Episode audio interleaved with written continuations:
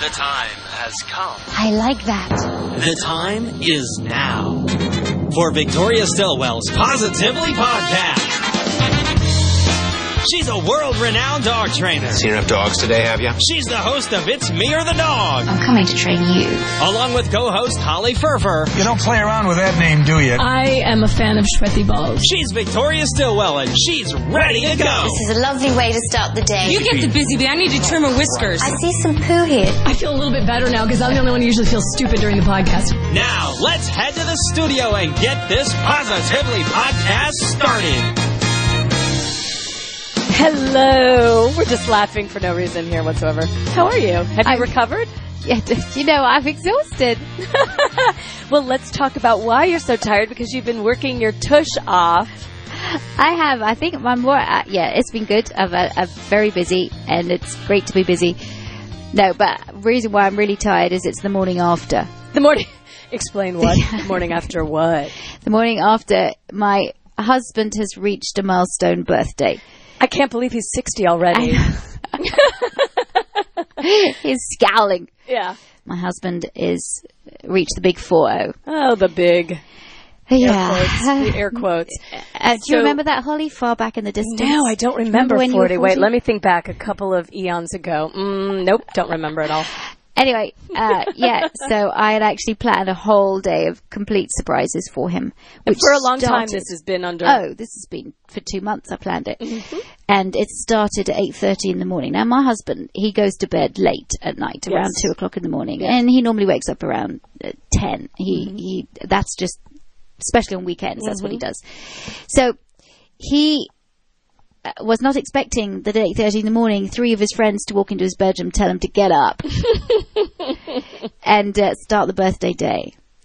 And he, I organised a whole Atlanta-wide treasure hunt. Well, not treasure hunt, scavenger hunt. Scavenger, yeah. So they had to go and find clues all around the city.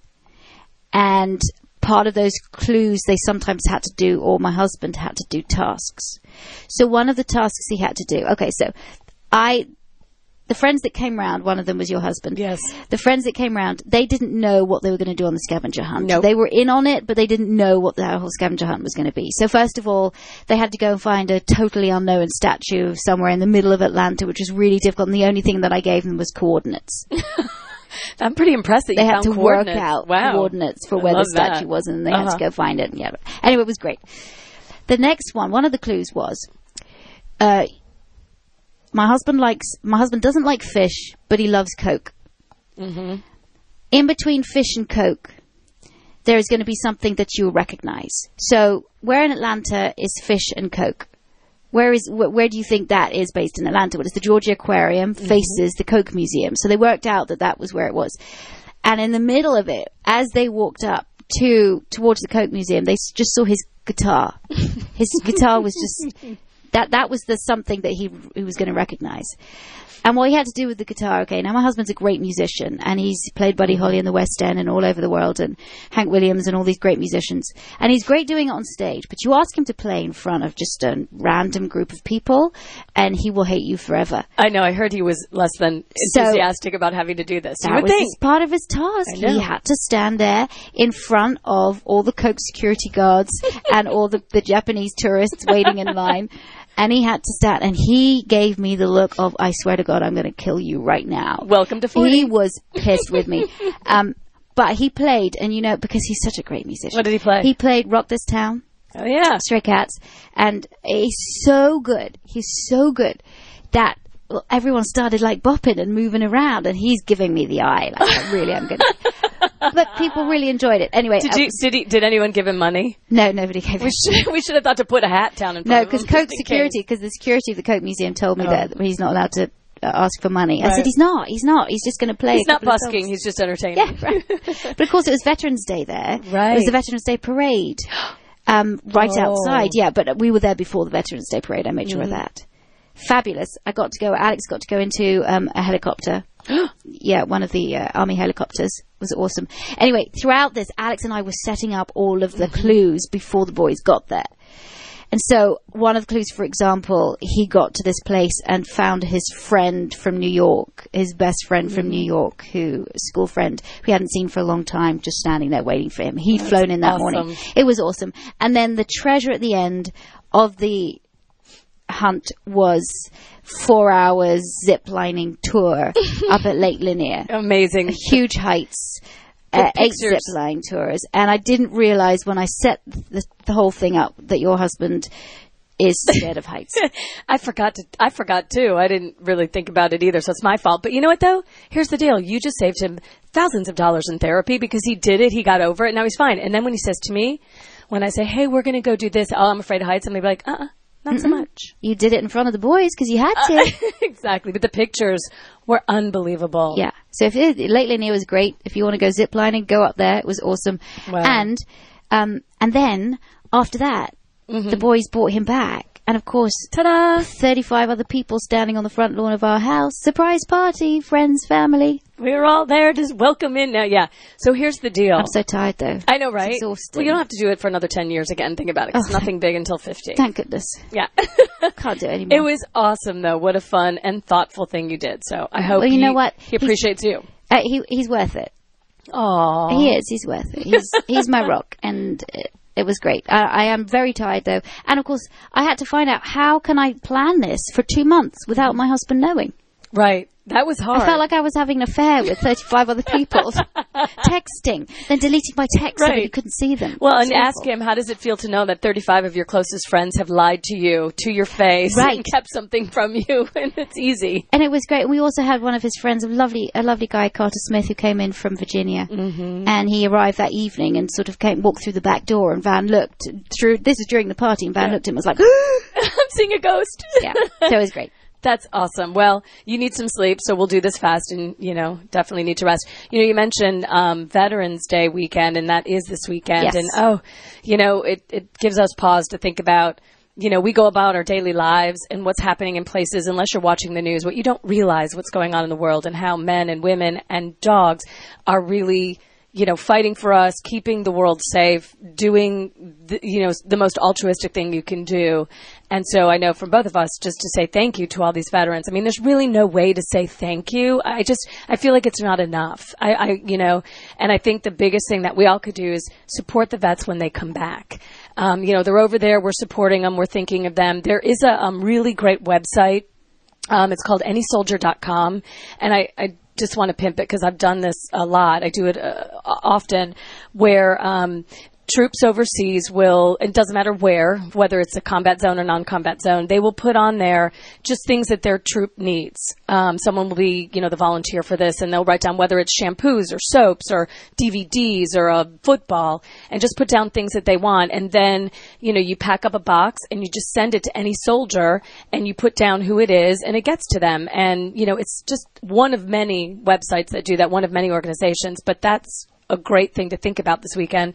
Secondly, too, you know, also think about our veterans that are returning, um, helping them settle back into life. And whether or not they were in a combat zone, they still have been away from home, away from friends and family. And so there are organizations out there trying to help people get settled or help get help that they need if they have PTSD or, you know, physical injuries, things like that. So, and then also our dogs uh, who are over there, and we don't realize how many of them who are actually risking their lives and giving their lives for what we do. So, for I would like to say personally, thank you. I just think it's you know the most amazing thing you can do for anybody. Thank you. Thank you from the bottom of our hearts for everything you've done for us. Um, and I think a lot of people still, we hear Afghanistan so much in the news, Afghanistan, and I think people become desensitized to what our troops are doing out there. So yeah, we thank you from the bottom of our hearts. Um, as we remember that everybody today on Veterans Day, uh, I really, I got very teary when I saw the the decorated, the old decorated vets at the parade yesterday. Isn't that great? Yeah, You know, there's still um, descend. I mean, think about descendants of people, military families from you know all these all the different wars, and how appropriately that this weekend the movie Lincoln um, opened up this weekend, and I saw it, and it's brilliant. If you want to see an Oscar-winning movie, it's going to. It has Oscar written all over it. It's Steven Spielberg directed, Daniel beautifully done. Day-Lewis. Daniel Day Lewis. He's a freak of nature. Mm-hmm. Let's just talk about this. you forget that you're watching an actor. You think, oh, there's, there's President Lincoln. Sally Field, who was not as big of a part of it, but when she was on there, boy, she was powerful. I mean, she, she's one of the best actresses, I think, of our, of our time. And then Tommy Lee Jones. Oh my gosh.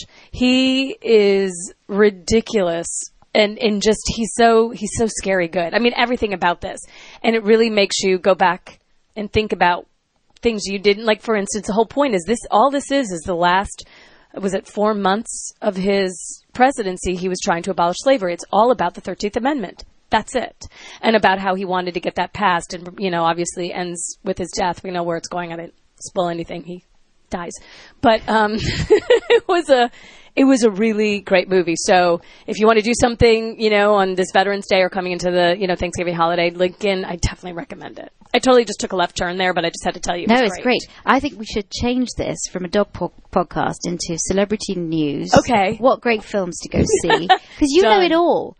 I'm really boring compared to you. No, you're not. Did you see Skyfall yet? No, don't ask me this, Holly. You see, you see everything before me. He's no. your brethren. I'm like the last person that goes and sees all these things. it's terrible. Oh, come on, but he's wonderful, Daniel Isn't he? Craig. Oh, I know. Who's your favorite Bond?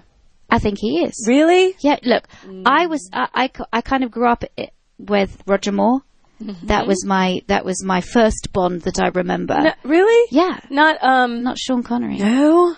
He's my favorite Bond. Yeah, well, Roger Moore's not my favorite Bond, but he was Yeah, yeah. the first guy I remember. I think Moonraker that freaked me out. Jaws with his with his jaws, um, and yeah, but Daniel Yeah. Craig. I think, and, and they were saying that Ian Fleming wrote Bond to be this kind of compromised Mm-hmm. character. That he's not such a perfect man. That he does get bust up. That he does have demons. Yeah. and that's how Ian Fleming wrote him. So Daniel Craig is Yes. personifying that. He'd probably be my second, close second favorite because just I don't know, maybe pining for my youth with Sean Connery. But um, the interesting thing, I'm not going to say anything about the movie, but uh, this is that they're definitely setting it up to give you more about Bond and to start to delve into those demons. And I like it because we're starting to learn more about him as opposed to just watching what he does. And I, I love it. It's the psychological aspect of it coming. So there's that film. There's also Argo. Don't ask me. I haven't seen. I have not So seen it. That's got Oscar written on it too. Ben Affleck, I have a new appreciation for him. Want to see all of those three. Those are my top three. I would Have say. you seen yeah. Argo too? Yes. See, gosh, this is really. Look at ah. no, no. Come on, I'll take you to movies. We and I will go to movies. But look, yeah. last weekend I was in Denver yeah. and I was at the bite conference. See- my Victoria Still Positively bite conference. For the record. The reason that you don't is because you are busy. you are busy making a difference in the real world. I sit in a movie theater. You actually do things. Well, no, I would say that you help out a lot too. Hello, with all the charity work that you do. But, talk about the bite conference. What you got a lot of great uh, leaders in the industry and people who Yeah. are very prominent about this. Yeah, Jim Crosby, Claudine Wilkins. We had animal control officers from um, all over the country there. We had trainers. We had uh, educators. It was it was a great conference, and a lot of people. Again, I'll say it as I said in my last podcast, was annoyed that we went to Denver because Denver has the pitbull ban. Mm-hmm. And no, I will. I will celebrate the fact that I go to these places because if we can't just have an opportunity to educate the people there, I'm going to. Just because Denver has a pitbull ban doesn't mean I'm going to say, oh, I'm going to boycott the town and I'm not going to go. That's not even going to make a dent on it. I'm going to go and face it and tackle it and say, look, this is wrong. This is wrong. I think that what you're doing is wrong, and here's why. And I'm going to give you the facts why. See, I don't think when you when you talk about facts of um, how many literally bites there are, what different kind of breeds, how breed specific legislation doesn't work. Um, you know, people, the, the lawmakers that actually make the breed specific laws don't want to hear it. They don't want to hear it. You could, you could give them all the evidence that you have, and there is just bags of evidence, a lot of which we present during our bite conferences. And they just would, they would just turn a blind eye. It's called living in the bubble. Yeah, it really is. And but that's not going to not going to stop me going. I'm going to go. The importance of this was, and I think the most defining moment of the whole conference was the half an hour, just incredible talk that Joey and Kerry Perk gave. Now, for all of you who want to know, the Liam J. Perk Foundation was established in memory of their son, two-year-old Liam. And Liam was killed by their Weimaraner. And that's important to note. It was a Weimaraner. It wasn't a pit bull. It wasn't No. a Rottweiler. It was a Weimaraner. and he was it, was, it happened um, when he was just two two years old, just a little above two years old, So sad. and it was it was an accident. It really was an accident, but they saw they they now recognize what those signs were. And Lloyd was exhibiting the Weimaraner was exhibiting body language which showed that he wasn't that comfortable. Uh, when Liam started walking, when he was a toddler and he started walking, became a two-year-old, a rambunctious two-year-old, Lloyd would go to sort of the door of the room and kind of turn his back to the child. Or he would just try and take himself out of a room and take himself off to his bed. Or he would do certain things. Sorry, the, the phone in our studio is okay. going. Um, he would, he, there were signs. He would lip lick a lot, sign of stress, you know. Now they realize what these signs were. Now they realize it. They, they, they can look back and go, we should have recognized those signs. And they're, uh, they, they, there was no holes barred. They told us exactly what happened. They told us about their life leading up to Liam, about the amazing joy of the birth of their first son, the um, joy of their two, two gorgeous dogs, their 2 mm-hmm. gorgeous Weimaraners, their move from an active lifestyle to Colorado, from Colorado and a lot of space for the dogs to run to Florida, where the dogs were having a hard time adjusting. Mm-hmm. And then they told us of what happened, the event of what happened that day, that evening, what it was like, how he tried to stem the blood from his son's neck. And all mm. it was, Liam just ran past Lloyd quickly. Lloyd just got him, one very quick bite in and out, and it cut the jugular vein. Mm. So it really was an accident. It this was- dog wasn't going after him and Nope. attacking him. It was just, just startled. like I've had enough, Oof. and boom. And you know, he they take it they take us through that what it was like to be at the hospital, the policemen coming, the the the surgeons, that what it was like afterwards. I mean, there was not a dry eye in the house, and you're having two people talk about the death of their child there. That's the reason why we're there. You got to realize that these kind of dog bites, these kind of fatalities, you're more likely to die in the bath than you are from a dog bite. You are more likely to die in an electric chair and be on death row than you are from a dog bite. But um, this unfortunately happened to them. It was a tragic accident, and it's something that we need to address. So, one death is too many. Right. This year, up to now, we've had 27 deaths from dogs, all kinds of breeds, and one death is too many, especially when it's a child. So, sorry, an adult as well, but I'm just saying Sure. for a two-year-old, uh, it's it's Yeah. incomprehensible. So, the Liam J. Perk Foundation was established in order to um, bring awareness and education to communities throughout America and beyond. And it helps parents, dog owners create safe and healthy environments for their children living with canines. And if you want to find out more about it, we're going to post a link on the podcast page, but you also can go to the liamperkfoundation.org and you can find out all about uh, about what they do. They have the Let's Talk Dog awareness sign. So when you go on the page, go for that and, and find out more about that. And um, that's a sign that you can put in dog parks, you can put up in schools, posters in schools, just telling kids, recognize the signs. Right. These are the signs. Right. The dog's uncomfortable, that you shouldn't. And if a strange dog comes up to you, this is what you need to do. Right. So, uh, Joey and Kerry are going to be coming around for other di- dog bite conferences. And if you want to hear more and you want to hear them speak in person, then we're going to be having more conferences next year. Certainly in Mm-hmm. Miami, in Orlando, in Austin, Texas. We're going to be all around the country. And it's great. I mean, it's it's really about education. That's what it is. Is understanding dogs and understanding your relationship with them, and you know they're they're feeling animals. They're feeling beings. So of course they're going to have you know their moments and their reactions, and it's our responsibility to understand that mm. we have to shoulder that burden. They can't. They can't speak to us and say, "I'm a little uncomfortable with your two year old. Can you please get him out? I'm nervous. I think he's going to bite me. He's going to." You know, they can't say that. Yeah, and remember that. Yeah, this wasn't a dog that was growling. No. This wasn't the dog that was that was barking viciously. This was a dog that literally had the subtle signs. Turning my, I'm going to mm-hmm. turn my back to him. I'm going to leave whenever he comes into the room. I'm going to just little subtle signs. So anyway, after that, um, I had a lot of my wonderful Victoria Still Positivity dog trainers there too, and uh, thank you very much to Carrie Bastier um, and uh, from Wagon Train for setting this up. Um, it was it was an awesome event, and from Anne from Wagon Train as well for setting this up. If you want a trainer in Denver, please contact Carrie Bastier um, and Anne from Wagon Train. They are awesome. We also had some of my other Denver-based trainers there, Louisa Morrissey and Laura Brody. Then my girls and I and some of the other VSPDT trainers flew in and we all had a weekend up in the mountains near um, for a retreat For your dog trainers. for for our dog trainers. Oh, how nice. It was great. And we went up in the mountains just to clear the get a clear head Yeah. Mm-hmm. after what was a pretty trying day, but a clear head.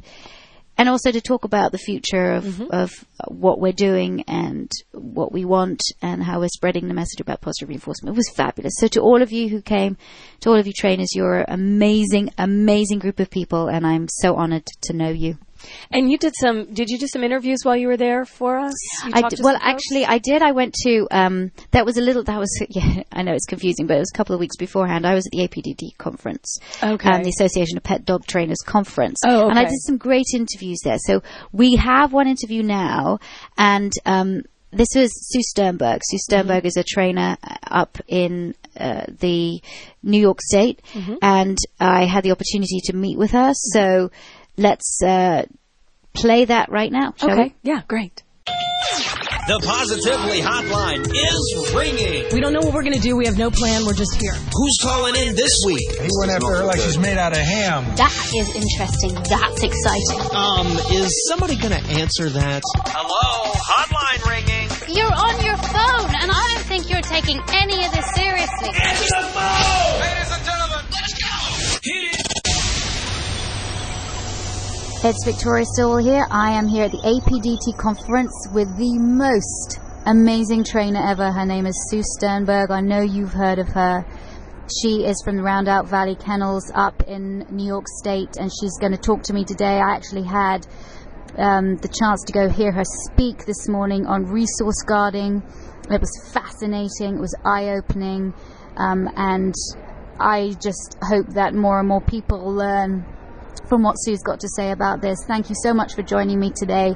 And um, can you tell the people who are listening to this a little bit more about yourself?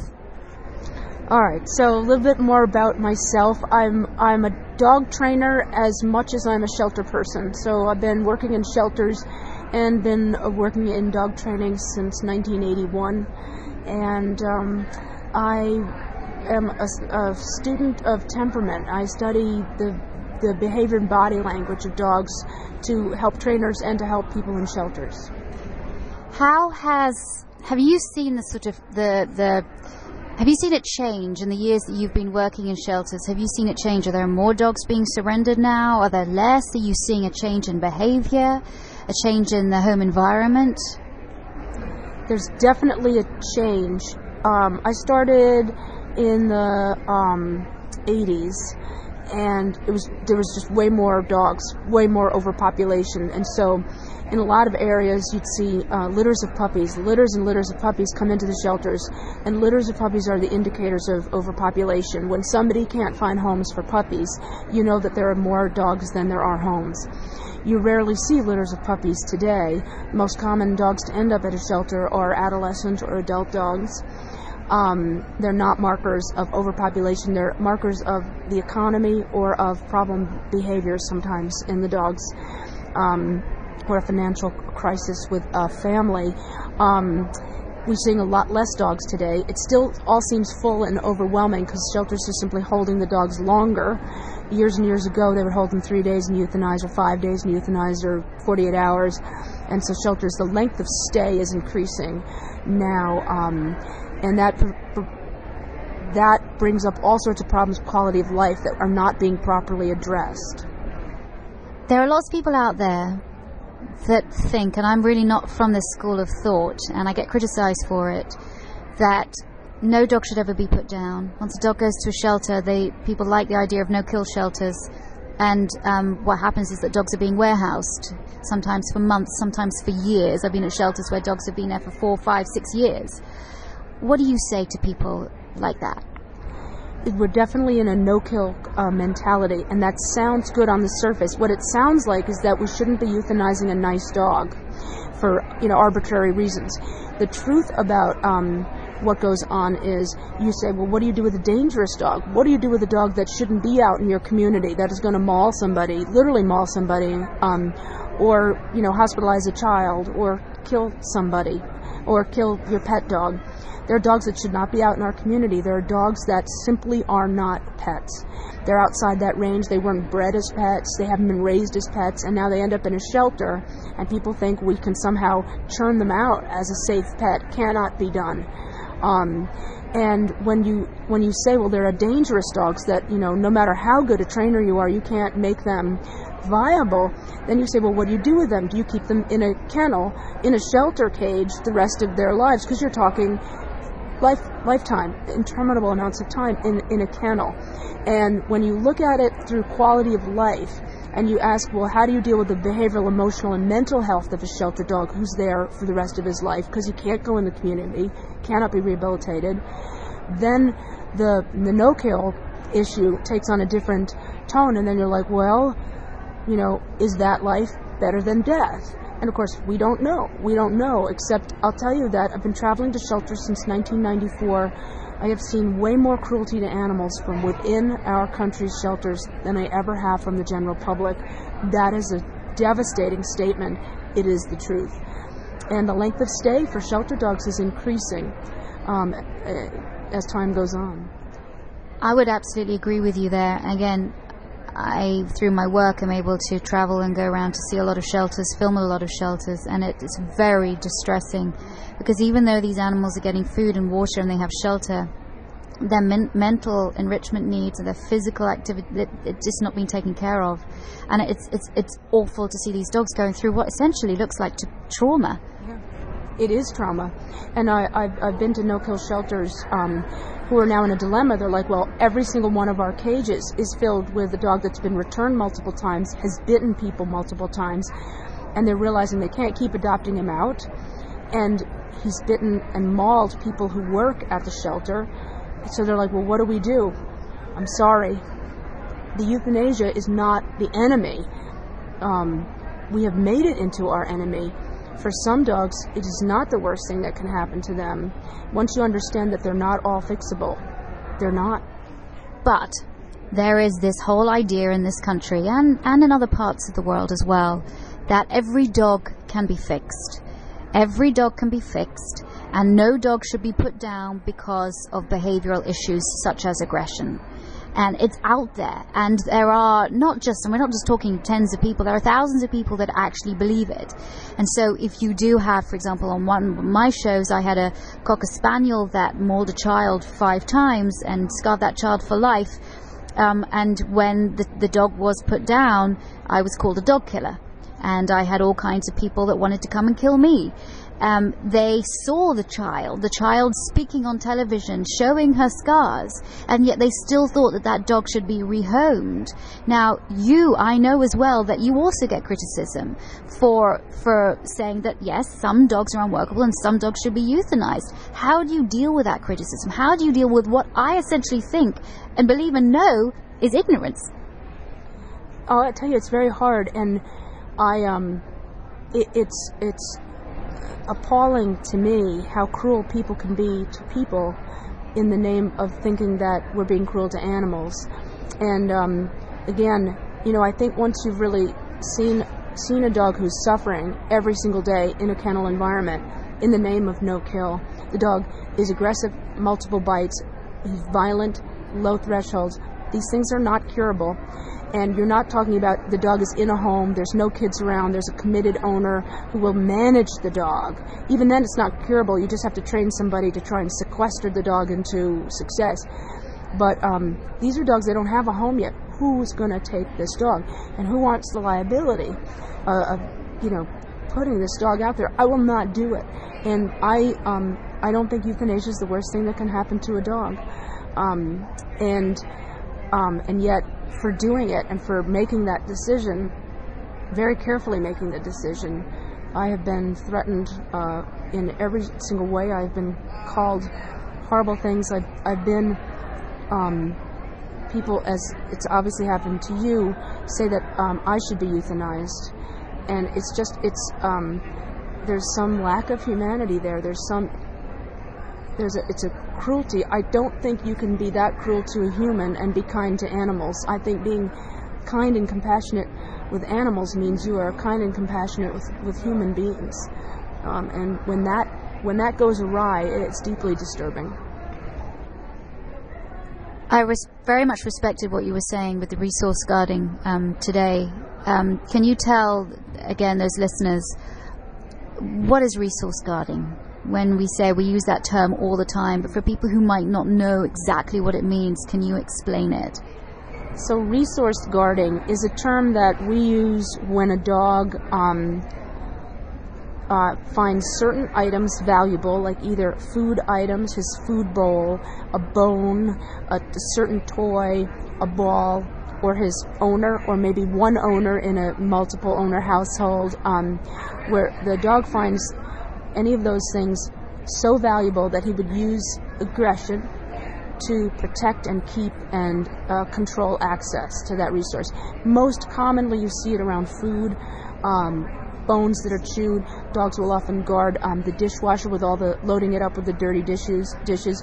Dogs will guard things that they can't eat fast enough or get, and if there's competition for it, you frequently see one a dog who will guard one uh, partner in the bed when the other partner gets up to go to the bathroom. They won't let him back in the bed. They like to guard um, beds, uh, sleeping areas, resting areas. Some dogs will guard parts of their body, like don't touch my feet, don't touch my neck or my ears when I say so. So I think it's one of the most common forms of aggression. You can have dogs that are competitive and guarding who don't use aggression to do that, and that's really what we would want.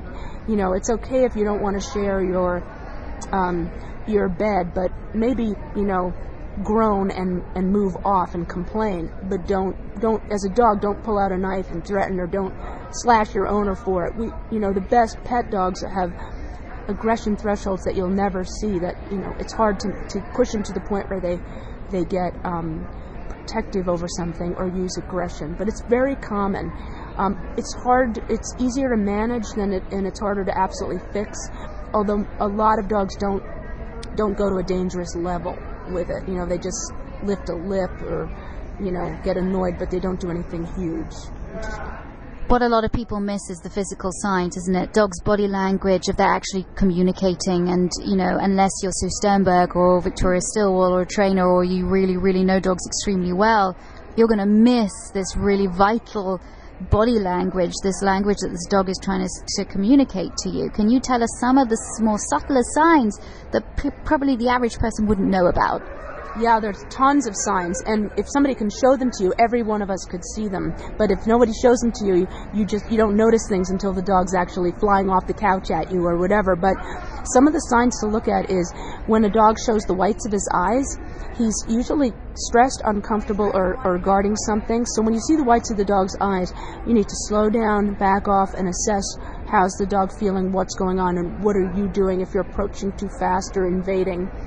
Um, dogs who will guard something, uh, let's say they've got a bone and you're approaching, they will often look up at you and then quickly look back at the thing that they are guarding. And um, that's a common behavior and a good one to spot. Freezing is a really common behavior, and freezing when a dog gets still, and it might just be one part of his body, he might just freeze his head um, and show the whites of his eyes, or freeze his whole body. That's usually the warning right before he's going to growl. But when dogs freeze, most of them are simply trying to communicate, hey, back off now, or I may have to use aggression. So if you can understand what he's saying and back off, um, you can avoid aggression. It's one of the reasons why children are most commonly bitten by resource guarders. They don't read any of these signs, and so the dog's uh, giving warnings everywhere, but he ends up biting a child. Now, I've seen videos, I've seen film of um, even supposedly knowledgeable trainers seeing very overt signs, but having this whole idea that the dog mustn't win and they these trainers become extremely confrontational, very violent, and then the dog bites them.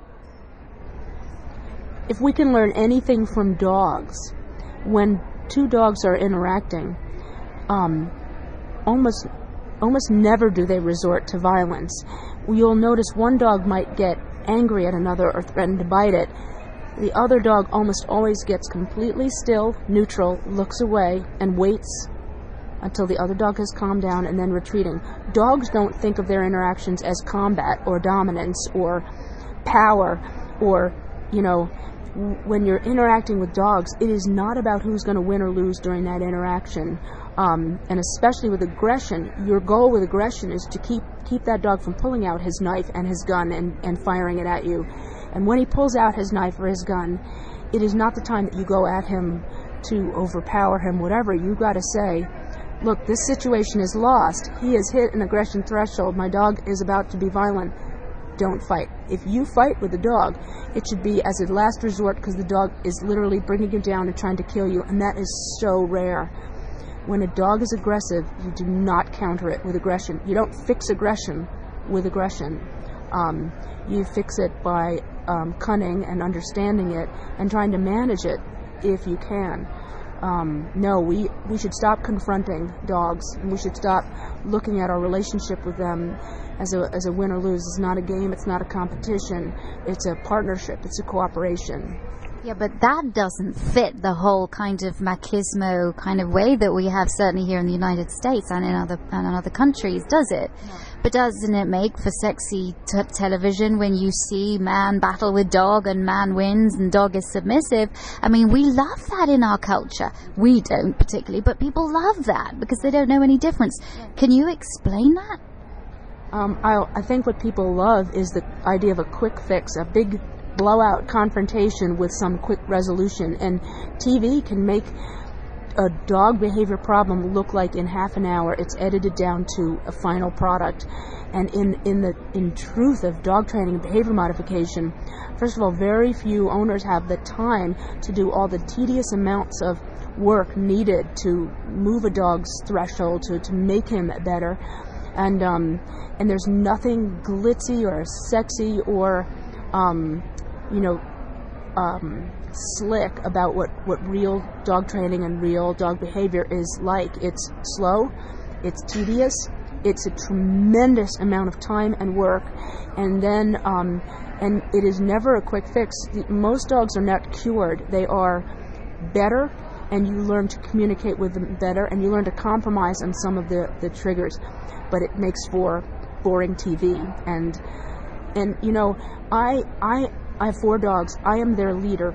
I am their guide. I am their mentor. I am their role model. And I protect them. I, I take care of them. I take care of their needs. I certainly will say no if they need to hear a no. But um, I am not a dominatrix. I do not try to overpower them. We are in a partnership together, and it is of mutual respect. They don't they don't dominate me. They don't come at me. They don't use physical force on me, and I won't do it on them. I think you said the word leader. I mean, obviously, there's another word out there, pack leader, which makes me laugh, really, because hey, you're not a dog. You're not part of the dog pack. You're a human. A dog knows that you're a human. You're different from them.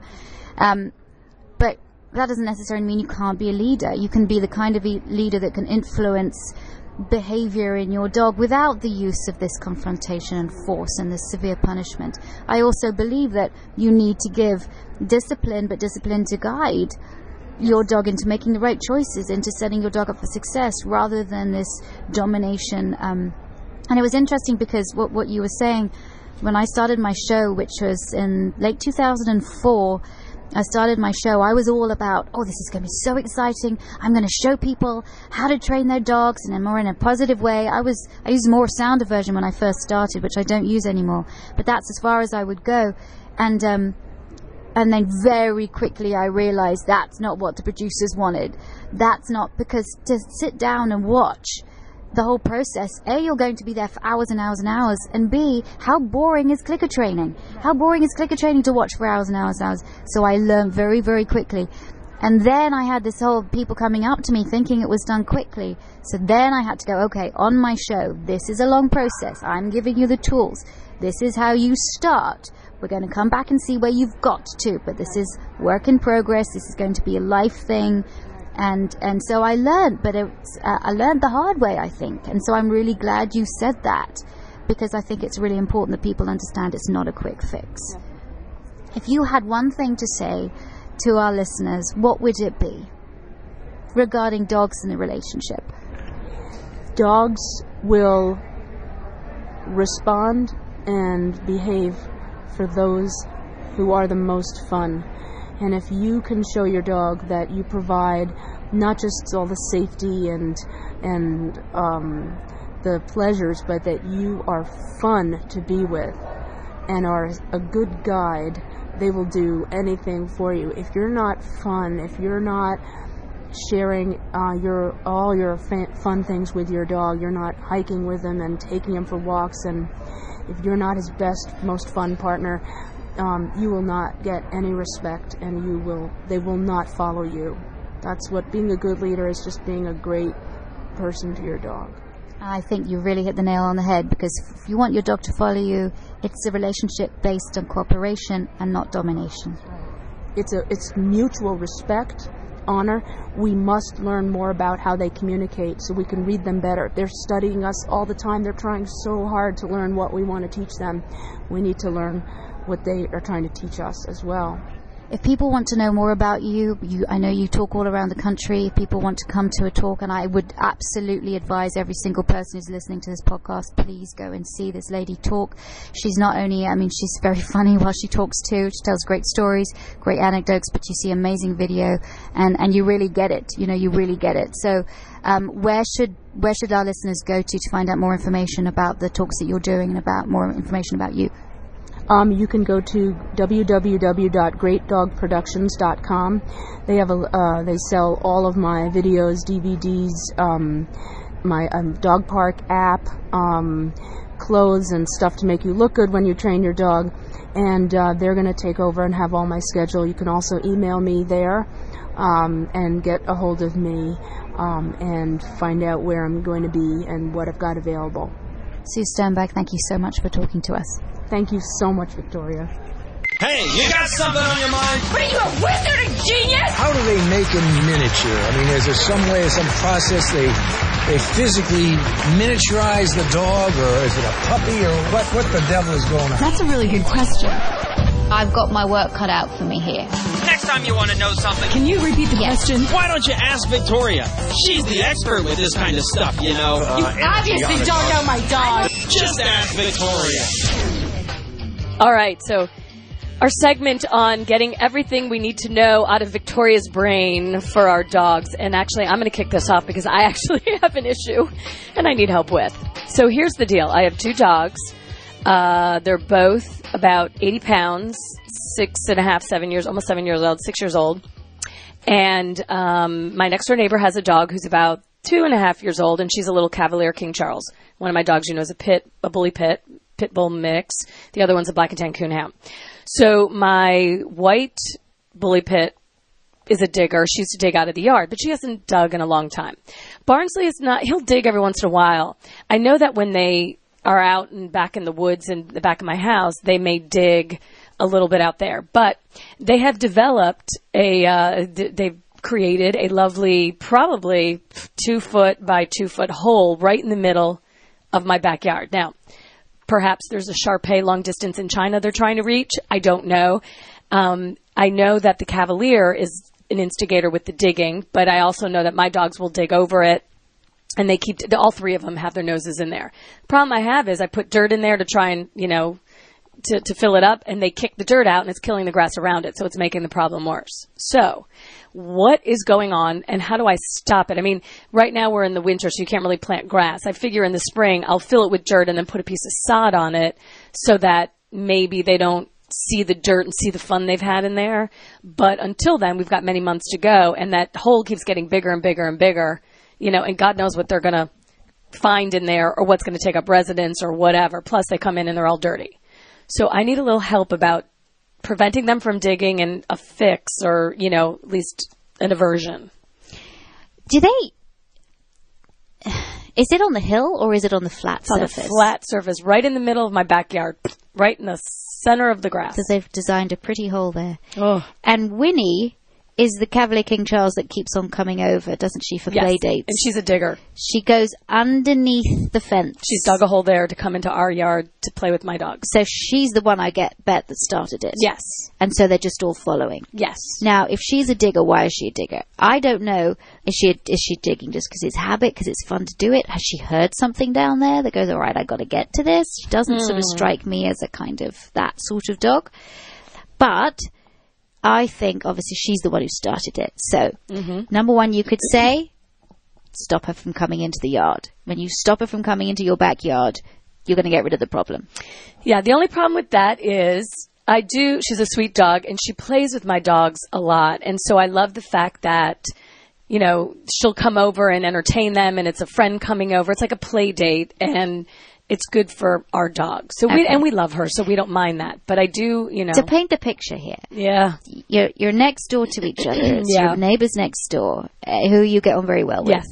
And Winnie, the Cavalier King Charles, brings herself over for play dates she does. by coming underneath the fence Yeah. Mm-hmm. into your yard on a regular basis. yeah. She was over this morning, yes. So it's not like her her owner's coming to drop her off No, for she- play date. Uh, honestly, we think she thinks she lives in both places. I we honestly think that this is she thinks this is her house too. Okay. So Which you fine, don't but- want to stop the actual source of the whole digging coming into your yard. I mean, Right. I, I understand that because that would be a shame that they couldn't play together and she does i mean because she and hmm. one of my dogs you know cashmere especially they run around the yard and they're very active and playful together and it's good exercise for them Great. and it's mentally great for them so even if i had prevented her from coming over herself whenever she comes over she's going to do it so what i want to know is in hoping in the spring i can fill it up and put sod over it and that would stop because Is it's the not a hole still there now? yes I think you've got to do something to block them from getting access to that hole. like what if i so should just put a massive rock in there and stop something, it? yep, stop it, Okay. boom. Like that. So if it now it is winter time when the grass is all dying anyway, do you have that special type of grass which stays green or it's fairly green yeah okay? Um, well now, now, yeah, put a rock in there. okay. Block it up. And let's just see if they uh, okay they start somewhere else either on Yeah. whether else. You see that that's going to be the issue. Keep an eye on. Okay. You don't want her to start another hole somewhere else. Ah, you see that's the only thing. So here, Oh, I, I tell her, me, I'd, yeah, I'd I love know. play dates but they'd have to be supervised. Or that's play dates in the house. yeah. Okay, all right, I can do this. I can do this. I just, yeah, all right. I'll accept it. All right, let's move on to someone else with a problem. this is Ann James from Upper Hunt. Let's see, uh, Upper Hunt in New Zealand. Oh no, I'm Upper Hutt. I'm sorry. Do you Oh, know Upper where the Hutt. Upper Hutt, New I Zealand? know yeah no do I know where that is I don't know. I've never been to New Zealand They've got a familiar accent of yours. Gosh, if somebody wants to, if somebody wants to do, have me down to do a talk in New Zealand, I'll come with you. please, please, because we really want to go there. I really want to go there. My my grandfather's family's from there. My grandmother's family's from Australia. well, then you so- need to go. I know. I'll come. I want to go to Australia too. Done. I have so many people asking me, please come, please come. Well, I will go. come. Just set up a talk and I'll, I'll come. I'll introduce you. I'll be your. Uh, in, I'll do your introduction. Okay. Yeah, yeah, you can re- do the CNN reporting. There we go. okay, this question says Victoria, I live on a farm and have a German Shepherd who is now three years old. He is very aggressive towards the other farm dogs, even though he's the youngest. I have trained him from the time I bought him home, but at times he yet will not listen when he is off on a tangent. That is, that is it. He does not hear me. What can I do to get him to listen to me? Cheers, Anne. First of all, I had to read this twice. Is this a dog or a child or a husband? I'm not really sure that doesn't listen. So it's a three year old German Shepherd who's aggressive towards other dogs, Okay. doesn't listen uh, when he doesn't want to. I'd like to know how many other dogs that they have there. What sexes are those dogs? And has he been neutered yet? See, I don't know whether this the New Zealand, like Britain, is not as they don't spay and neuter as much as we do here in the United mm-hmm. States. Maybe that's the same in New Zealand, and so it doesn't matter whether he's younger. Mm-hmm. He, if he's an unneutered male, he's a young male, he's gonna try it on, give it large, be controlling. And aggression again, so many people think aggression is, oh, the dog's trying to raise his status within the pack. Well, most of the time it's a dog that is controlling. Controlling access to resources, controlling access um, or to reproductive access. Uh, a lot of it is that. So I'm saying, uh, do you have females on the property? Are those females fixed or not? Because that can be a, a- lot of cause of aggressive behavior between dogs. Competitive uh, competition over resources of any kind. Could it also be that dog is insecure? Like my dog, who is a little aggressive, it's Yeah. because it's an insecurity that he's like trying to be big man, like don't mess with me because Yes, it is. scared. It's look when you, when you're talking about controlling behavior or dominance. I mean, I, I the dominance word has been so misused for so long and so misunderstood that I I like to use the term controlling behavior more than dominance because mm-hmm. you know dominance in dogs is not so much a character trait as it is a relationship, a social relationship between animals. And really, the social relationship between animals is all about safety and survival, and all about competitive or primary access to resources that are going to help your dogs be safe and survive. That's just pure instinct. Mm-hmm. So, for example, if a dog is having a bone, is eating a bone, it will guard its bone from mm-hmm. anybody else coming near it because that is needed for survival. If a dog is guarding a location, that is needed because that is needed for its safety and survival. Do you know what I mean? Yes, absolutely. So it's less about dominance and I am going to establish rank over you. It's a three year old male. Maybe the male wants to be top dog. That's, that's the whole idea. The sort of the old idea of mm-hmm. why dogs are aggressive. But really, the more studies we've done, the more we found out that actually it is all about, yes, it's competition, no mm-hmm. doubt about it. But it's competition to be able to have access to what you want. Plus, there's also an anger component component in aggressive behavior too. So, are other dogs frustrating him? Is he getting angry? Is it um, uh, is it play that's getting that they're getting too aroused and the the play is overstimulating the dog? I mean, if the dog's on a farm, then I would think it's leading a pretty active lifestyle. So the only thing that I can suggest is that um, depending on how far the aggression has got or how intense it is, because dogs play roughly, and sometimes people can think their dogs are being aggressive and actually not being aggressive at all. They're just playing roughly. But if your dog is wounding other dogs, if your dog's having a scuffle, yet no dog has come off without a scratch, that's more of just sibling a rivalry, uh, and that's a, that's a little, that's an irritation. That's an argument. But if you come to the point where dogs are actually hurting each other and putting each other in the veterinarian, then there has to be separation. Mm-hmm. Now, it just might be what people don't realize is when they have multi dogs in a household, you have chosen the friends for your dog. Your dog hasn't chosen its friend. Mm. So your your your three year old German Shepherd might be fine with other with some other another mix of dogs, but not just with this mix of dogs. Just doesn't gel. Like we don't, as people, get on with everybody. Do we? Not everybody mm-hmm. we meet. We find people we want to be with, and there are people that we don't want to spend any time with. And it's the same with dogs. So it might mean actually if you're getting to the point where the dogs are aggressing to the point where a dog is being sent to the veterinarian, where there does have to be either separation 100% of the time or rehoming. Okay, good to know. Um, this one is from Carol Smith in Portland, Oregon, and she says, Hi, Victoria. We got a four year old Australian Shepherd earlier this year, and we think his previous owners must have been older people because whenever my two kids or my husband roughhouse a little, he jumps, barks, and acts like he will bite them. How can I stop this? Thank you so much. He's joining in the game. If Yeah. you're roughhousing with your kids, jumping, barking, he wants to be part of the game. Simple, simple, simple. The solution, don't roughhouse in front of him. There you go. That's it. Okay.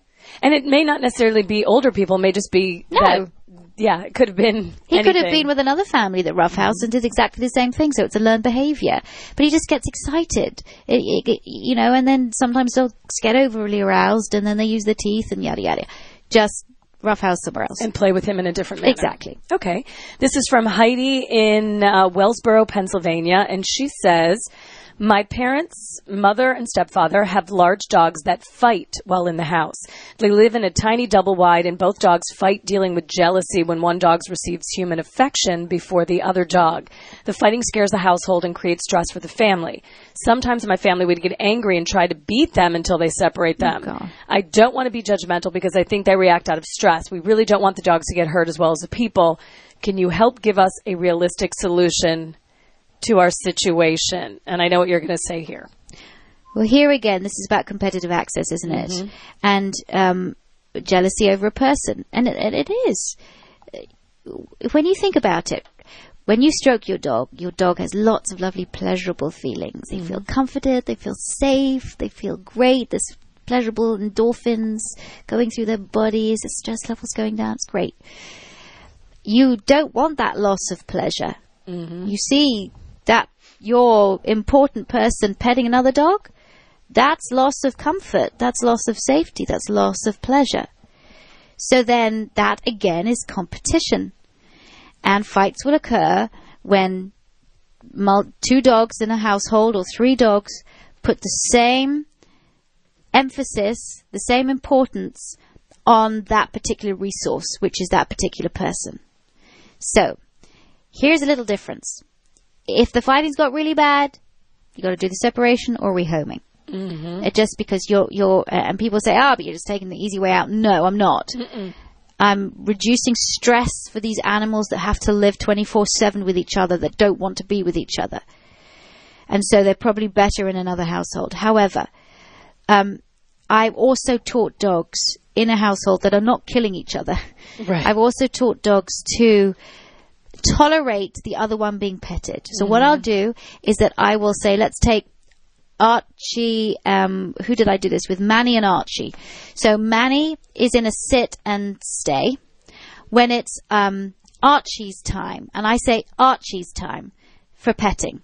So I'll put Manny sit and stay. Now it's Archie's time. Then I'll put Archie in a sit and stay. Manny's turn or time, and both dogs learn that when I say Archie's time or Manny's time, that's a time that the other dog has to go into their space to settle when I'm giving the other dog affection. I've taught a lot of families to do that with their dogs, and it's worked really, really well. And if uh, if if one dog is sort of fighting, not fighting back, but if one dog is being restless and they're not so agreeable to go into their sit and stay, would you bring one dog into another room and do and give them their own time in their own room? Yes, I would. Uh, you know, separation is fine. Separation can sometimes make dogs a little bit more frustrated, but I also would. I would also walk the dogs together. Um, I would have great things happen um, when one dog enters the room. I would um, treat the dog that I'm with, mm-hmm. and then treat that other dog as it comes into the room, so both dogs see their being together as being a good thing rather than a negative thing. Walking is such a great pleasurable exercise. I would take them to agility class, doing agility side by side, activities side by side, all of that kind of stuff to say, look, we're, we're a whole team. We're a whole group of people and dogs together having fun together. And but as I said, if dogs are wounding each other, then it's mm-hmm. got to a point where it potentially has gone too far. Now, if you've got a dog fight going, if we've got a dog fight and don't get in there, please don't get in there. Get a blanket, throw it over your dogs. Or if you're outside and there's a hose, you know, put water mm-hmm. on your dogs. Just, if you get in there, you are going to get bitten. And what about you know your first reaction would be to scream, you know, stop Yeah. at the dogs? Does that sort of No, it doesn't. more? And of course, look, I've done it. We've all done it. When you see a dog fight, you you suddenly go into survival mode and you you make a lot of noise and you jump mm-hmm. around and it's really difficult to. But no, because it's almost like you're you're feeding the fire, mm-hmm. and that that's why now when I see dogs fighting, I will I'll take them off my jacket or whatever I have on to a point, or I'll get a blanket or something near me and throw it over the dog. As soon as you, as soon as they can't see anything, you'll find the dogs separate. If they're not doing it, you get a chair, put it, put the chair. Don't hurt them, but sort of put them on top of them. Put the chair in between them, or get a divider, something to divide them. Don't put your hand in there; you will get bitten. Okay. How about um, Stacy from Salisbury, Maryland, and this question is: Do you have any books on dog training or training dogs? I'm jo- I'm taking dog training classes with positive reinforcement being the method, and I'm looking to know all I can. I want to be able to be there for my dogs in the most effective and gentle manner I can. Thank you, and I love this girl. I don't know who she is, but I love her attitude Yes, and her approach. So yes, you have. Yes, I do. It's Me or the Dog, How to Have the Perfect Pet. And also my new book, which I'm so excited about, which is coming out March 2013, Train Your Dog Positively. I Awesome. Buy them. And you can actually pre-order my new book on Amazon already, so look out for it. It's a corker. I love it. And before we go, because we are now long-winded here, um, briefly, Hero Dogs, uh, uh, Hero Dog Awards aired. It was great. It Your daughter. Alex was on it. Oh my gosh, she was on. It was so fabulous. I was actually out that evening that it aired, but she watched it with her babysitter, and oh, she was there. And I didn't care about seeing myself. I did a, I did a tribute. Uh, I presented a tribute with Ricky Berens, the swimmer that we talked about. And uh, I didn't couldn't give a rip to doo about watching that. I just wanted to see Alex that I saw, and I also saw my husband Van too, who's just looked very, very smart in his tuxedo. He hates wearing anything. Like Oh, that. right, yeah. Oh yeah, it's t-shirt and jeans all the time, so I have to dress up in a tuxedo. but there was Alex. It was so cool. The next day she went to school, and all her friends were saying, and her teachers, "We saw you on television last night." She was very embarrassed. It was great. I love the American Humane Association. I love them. I love them. I love them. And I hope this awards ceremony, the Hero Dog Awards, happens every year. But the American Humane Association, please look them up. They do so much good work, not just for animals, but for children too. Great. Please donate to them. They need your donations for all of the incredible things they do. We'll put um, their link up on our website. Uh, it's already up there, but we'll again link it to the podcast. And please support them with everything that you have. Fantastic. All right, and uh, next week is Thanksgiving, so we have a lot to talk about, and we'll talk about what we're thankful for. So until then, happy dogs. See you later. Thanks for tuning in to Victoria Stilwell's Positively Podcast. For more information, visit positively.com. Get connected on Facebook as Victoria Stilwell or follow her on Twitter at It's Me or the Dog. This Positively Podcast has been brought to you by Pets Add Life, who encourage you to get a pal for your pet. Visit petsaddlife.org or the Pets Add Life Facebook page to learn more. Be sure to tune in next time as Victoria helps to change dogs' lives positively.